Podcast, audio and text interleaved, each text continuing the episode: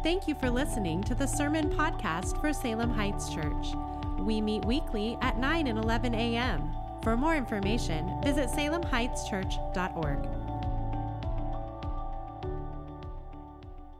Well, good morning again, church, and I'm really excited to be with you this morning as we continue our series, The Unseen Hand. And we've had kind of an overarching theme for this series, and that is this that in every generation, God's unseen hand is working all things together for our good and His glory. And you might be wondering, why this series and why now? Well, we're in the midst of a construction project here at the church. We've been uh, relocated out to Corban University and to home groups for a season uh, as we are completing some construction that's going to allow us to expand space and have more people join us as we grow as a church. But it's in those times when there's still some uncertainty in regards to timelines and costs and how it's all going to look that uh, we might be tempted to question God, question his timing, question his vision, and question his provision. And so we wanted to take our church back uh, through a number of stories in the Bible where God's unseen hand is evident. And even though we might not be able to perceive it in the moment, we can look back with confidence and see that God was already going before us and working things together for our good in His glory. And so this morning, I want us to look at that familiar story in the book of Exodus of Moses. We're not going to look at the whole thing, but for most of us, we've heard of the story of Moses if we've grown up. Perhaps we saw uh, the movie Ten Commandments with Charlton Heston back in the day, or some of the cartoon renditions of this story about this Hebrew baby who was raised in Pharaoh's household, but then becomes the leader of the people of Israel and leads them out of captivity in Egypt. In the first chapter of Exodus, we see that the people of Israel have ended up in Egypt because during a famine, Jacob took him, himself and his sons and his descendants to Egypt and was able to get food, able to get provision. And there's a whole story that we read at the end of Genesis about how God used one of Jacob's sons, Joseph, through some mischief of his brothers to put him in a position to be able to provide for the people of Israel when that famine came. Well, the people stayed there long after Jacob died and they began to grow and grow and grow. So much so that the Egyptian Pharaoh or their king became really nervous about this growing population within his country. And so he began to oppress them.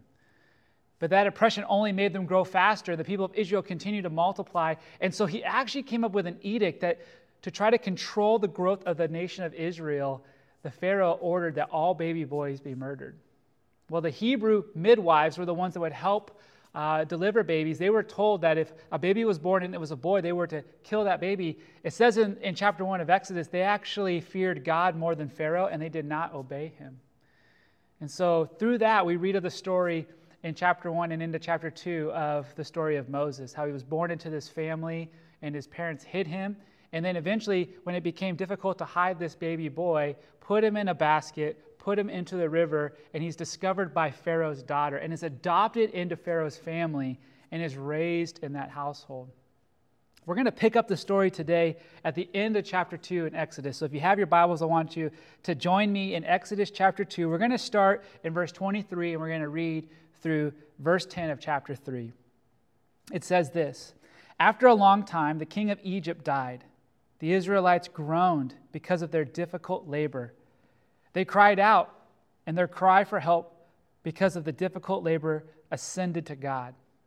God heard their groaning, and God remembered his covenant with Abraham, with Isaac, and with Jacob. God saw the Israelites, and God knew. Meanwhile, Moses was shepherding the flock of his father in law Jethro, the priest of Midian. He led the flock to the far side of the wilderness and came to Horeb, the mountain of God. Then the angel of the Lord appeared to him in a flame of fire within a bush. As Moses looked, he saw that the bush was on fire, but was not consumed. So Moses thought, I must go over and look at this remarkable sight. Why isn't the bush burning up? When the Lord saw that he had gone over to look, God called out to him from the bush, Moses, Moses. Here I am, he answered. Do not come closer, he said. Remove your sandals from your feet, for the place where you are standing is holy ground. Then he continued, I am the God of your father, the God of Abraham, the God of Isaac, and the God of Jacob. Moses hid his face because he was afraid to look at God. Then the Lord said, I've observed the misery of my people in Egypt and have heard them crying out because of their oppressors. I know about their sufferings, and I have come down to rescue them from the power of the Egyptians and to bring them from a land from that land to a good and spacious land, a land flowing with milk and honey, the, ter- the territory of the Canaanites, Hittites, Amorites, Perizzites, Hivites, and Jebusites. So because of the Israelites' cry for help has come to me, and I have also seen the way the Egyptians are oppressing them. Therefore, go, I am sending you to Pharaoh so that you may lead my people, the Israelites, out of Egypt. Now, this is a story that, like I said, many of us are familiar with, but there are three things that I want us to, to see, be reminded of from this story of Moses that kind of reflect God's unseen hand. And the first one is this God's present provisions were prepared in the past. Here we have the people of Israel. They had been oppressed by the Egyptian Pharaoh. They had been become made slaves, and they, they made their workload very demanding, and they were very harsh with the Israelite people. And they, they groaned and they cried out to God because they were being treated harshly and wrongly. And even though that didn't stop them from growing, and then the Pharaoh adds on top of that harsh treatment this order to kill the babies, it says that God heard their cries. God saw their suffering, he knew what they needed. What I see here is that God protected Moses. That in this time now, where we pick up the story at the end of chapter 2, the people are crying out. There's now a new Pharaoh in power, and he's pouring it onto them. They're suffering, and they are just so discouraged. And they're crying out to God. and says God saw them. But the provision of Moses that God is going to send to, to lead them out of Egypt, God had already been protecting and preparing in the past. God moved in the lives of those Hebrew midwives to not follow through on Pharaoh's order. God led Moses' parents to come up with a, way to have him be hidden. God leads the Pharaoh's daughter to not only find Moses, but to adopt him and to raise him up and to educate him and to provide for him. And now God's going to call Moses and say, God, I've, I've prepared you, I've equipped you, I've identified you, Moses, for a specific role. God protected Moses. He provided for Moses and he prepared Moses for this moment. God's present provisions were prepared in the past. You know, for you and I, there's, there, we have needs right now. There's all kinds of needs all around us, and we need God's help. We need His provision. We need Him to intervene and do things that we can't do and to provide for us in ways that we can't provide for ourselves. And what we see all throughout Scripture is that God's not surprised by our current moment. God's not caught off guard, and He's not looking in His pockets and pulling out empty pockets and going, I don't have anything for you. He is always working ahead. He's always planning ahead. He knows exactly what we're going to need. And when it comes to that time, comes to that moment, He provides it. I'm reminded when I was growing up, our family every summer went camping. That was kind of what we did. It was a, a, cheap vacation. We would go for a couple of weeks up into the Sierra Nevada mountains outside of Sacramento, and we would go to the same spot and we'd camp. And as a little kid, it was amazing. We would swim, we would bike, we'd do campfires, we'd go on hikes, we just play. And I have a lot of terrific memories from those years of camping. But one of the most dreadful things of camping every summer was having to help my parents pack the car. It felt like it just took forever. It's like we were just excited to go. When are we going to get in the car? And it was just hours and hours. Well, at least what it felt like as a kid of my mom and my dad packing things, going to the store, preparing things, and we had to load it all into the car. And it was kind of like that game of Tetris where we had to make sure it all fit to get it all in there with my siblings. But here's what I can tell you as, as hard as that was, and even though I didn't appreciate what was going on, my mom and my dad were preparing for what was to come. They knew what to anticipate. They saw what we were going to need being away from home for a couple of weeks. And when we'd get in there and we would need a supply hey, do we have any fresh towels? Or hey, do we still have stuff to make s'mores? There they were, they were able to go into that box or go into that bag and say, yeah, we have it. It's ready. I'm so thankful for the careful planning of my parents as they prepared for those camping trips. And what we see in Scripture is that God is our provider. God has been already cultivating provision for us in the past that we weren't even aware of. And then when it comes to that moment when we cry out to God and say, God, we need your help, He says, I have just what you need. I've been preparing it. And that's what He's been doing in Moses' life. He's protected Moses, He's provided for Moses, and now He's prepared Moses for this moment. I think this is such an important truth for our church to hear and understand that even though we're in a time right now that's exciting and yet uncertain, God is certain. And his unseen hand is going to go ahead and continue to guide and move forward his plan and his will as he has prepared. And he's been working on that plan and bringing that stuff to pass even when we haven't noticed it. That's one of the things I'm reminded about when I read about God's provision here in the book of Exodus. But there's a second thing, and that is God is presently preparing provision for our future. Right now, God is preparing things that we're going to need in the future. He was preparing things in the past that we need right now, and right now He's preparing things that we're going to need in the future. Probably the, the part of this, this text from this morning that stands out to me the most is verses 23 through 25 in the end of chapter 2. It says, After a long time, the king of Egypt died. The Israelites groaned because of their difficult labor. They cried out, and their cry for help because of the difficult labor ascended to God. And God heard their groaning. And God remembered his covenant with Abraham, with Isaac, and with Jacob. God saw the Israelites, and God knew. I love those four statements is that they're calling out to God. They're saying, God, do you see? God, do you understand what's going on right now? I need help. And it said that God heard them. He remembered what he had committed to do for them. He saw them. He saw their, their circumstances. He saw their suffering, and he knew the depths of it. And then I love what it goes on to say there in verse 3. In, in my translation, it says, Meanwhile, Moses was shepherding the flock of his father in law Jethro, the priest of Midian.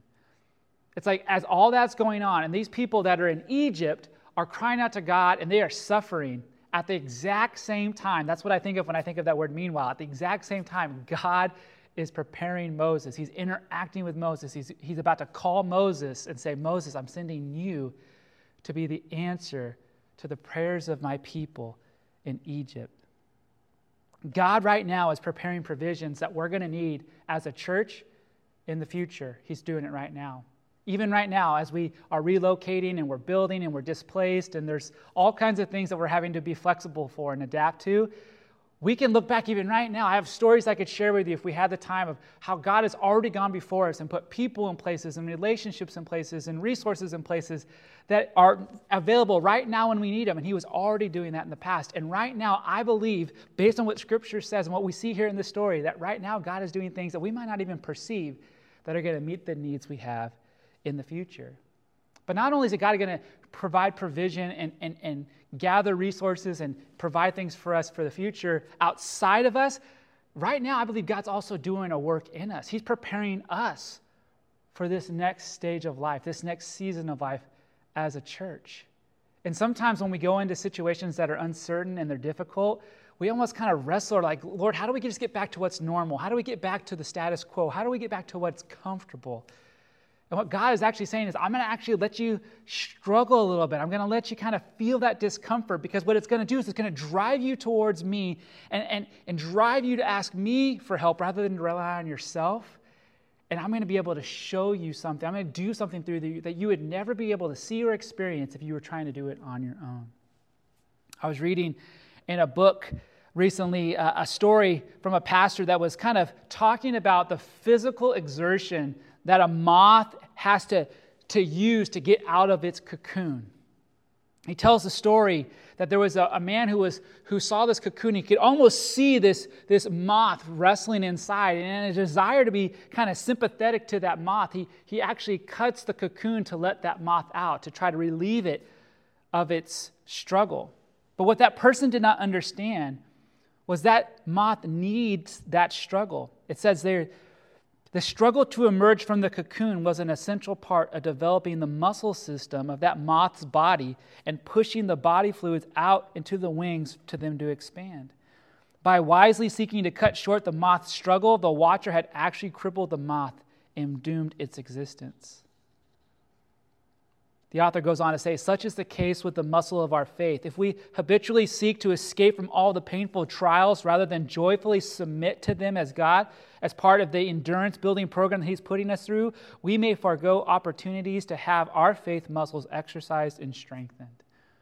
There's something that God is doing right now. He's, he's preparing in us, not just preparing for us, He's preparing something in us as a church, as the individuals of the church, and as us collectively, as a church family. He's doing something in us right now that is uncomfortable, it's uncertain, it's causing us to, to learn new rhythms and to explore new ways of doing things. And as uncomfortable as that is, we actually need to endure that. We need to wrestle through that, fixing our eyes on Jesus, turning to Him, because what God is doing right now is not just letting us dangle and suffer and trying to make things hard for us. God is not trying to be inconvenient. I believe God is allowing us to go through something that's both exciting and challenging because He's preparing us for what's next. He's preparing you for what He wants you to learn, what He wants you to do. He's preparing you right now for that. And so instead of us trying to open the cocoon and get out of the struggle as quick as possible. I think we need to lean into this, say, Lord, we're thankful for your provision right now, but we know you're doing something right now that's going to be a provision for us in the future. Will you help us stay faithful to you? Will you help us keep our eyes fixed on you? This is just another example that we see here in the scriptures that while they were calling out to God in Egypt, God was at that very moment hearing their prayers and, because He's God, talking to Moses and calling him and drawing him to come have a conversation with him through a burning bush. It's an amazing thing. But there's one more thing that kind of highlights God's unseen hand in this story, and that is this is that God perceives our pain and responds to our prayer. See, I don't think it's wrong for us to feel the struggle, to feel the discomfort of being in a season like we are. But one of the things that we learn from this story is that God is keenly aware of our needs.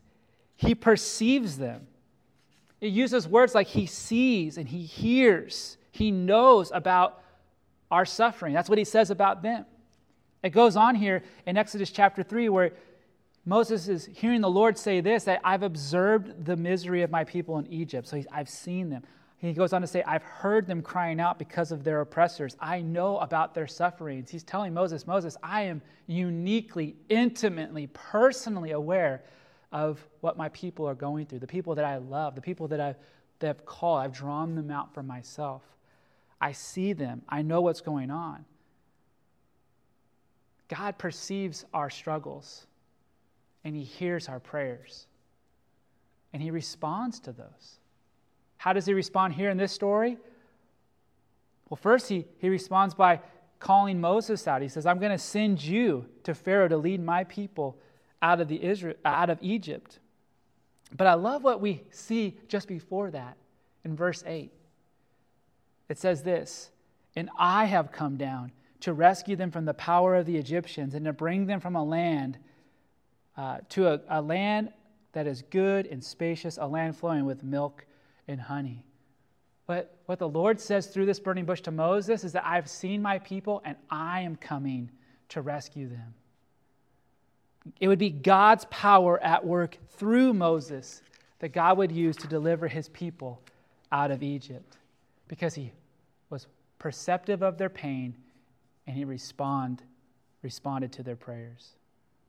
You know, as I think about this story of Moses and I, reading through chapters 1 and 2 and into 3, thinking about the story of God's plan and how he protected Moses and prepared Moses, and then sends Moses and provides through Moses it's pretty obvious that there's a connection and there's a lot of similarities that we see between the life of Moses and the life of Jesus. Moses is actually a great picture of an even greater deliverer to come, who would be Jesus.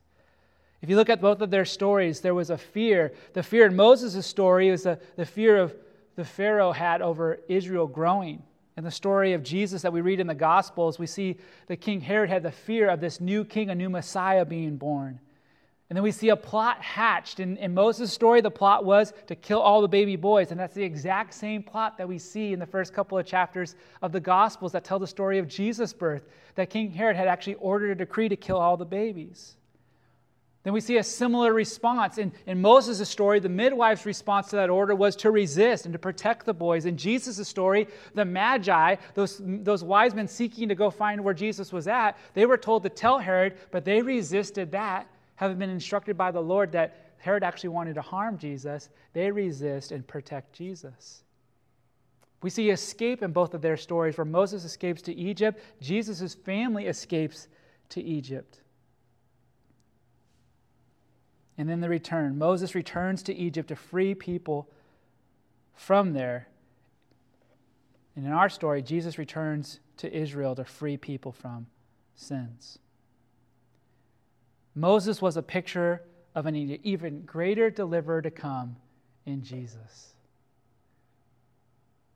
Just like the people of Egypt, I think God sees our misery and He knows about our suffering. When we cry out to God and we say, God, we need you, we need your help, we need your wisdom, we need your direction, we need you to intervene. The Bible tells us that God sees us, He hears our cries, He's close to those who are brokenhearted, He comforts those who are in affliction. And what does He do? He sends His Son to rescue us.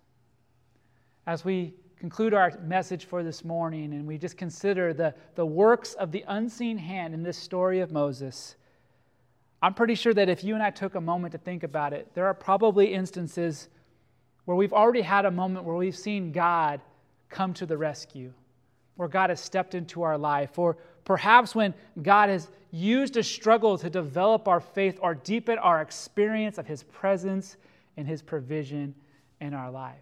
Sometimes we get so focused on our current struggle, we forget about all that God has done. But we're called to remember because by remembering what God has done, it gives us faith for the current struggle that we might be experiencing.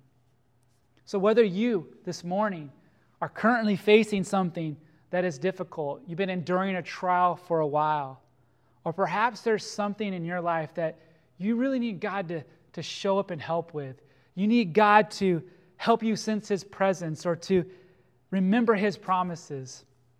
I want you to remember God sees, he hears, he knows, and he provides.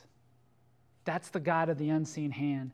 That's the God that is at work at this story here in Exodus. And I believe that's the same God that's at work both in us individually and also at work in us at Salem Heights Church. Would you pray with me?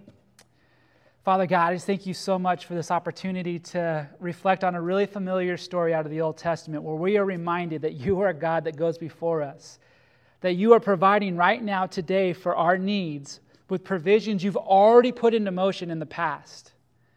And you are right now providing and, and, and generating and, and working on creating provision that you will show us in the future because you are good and gracious God.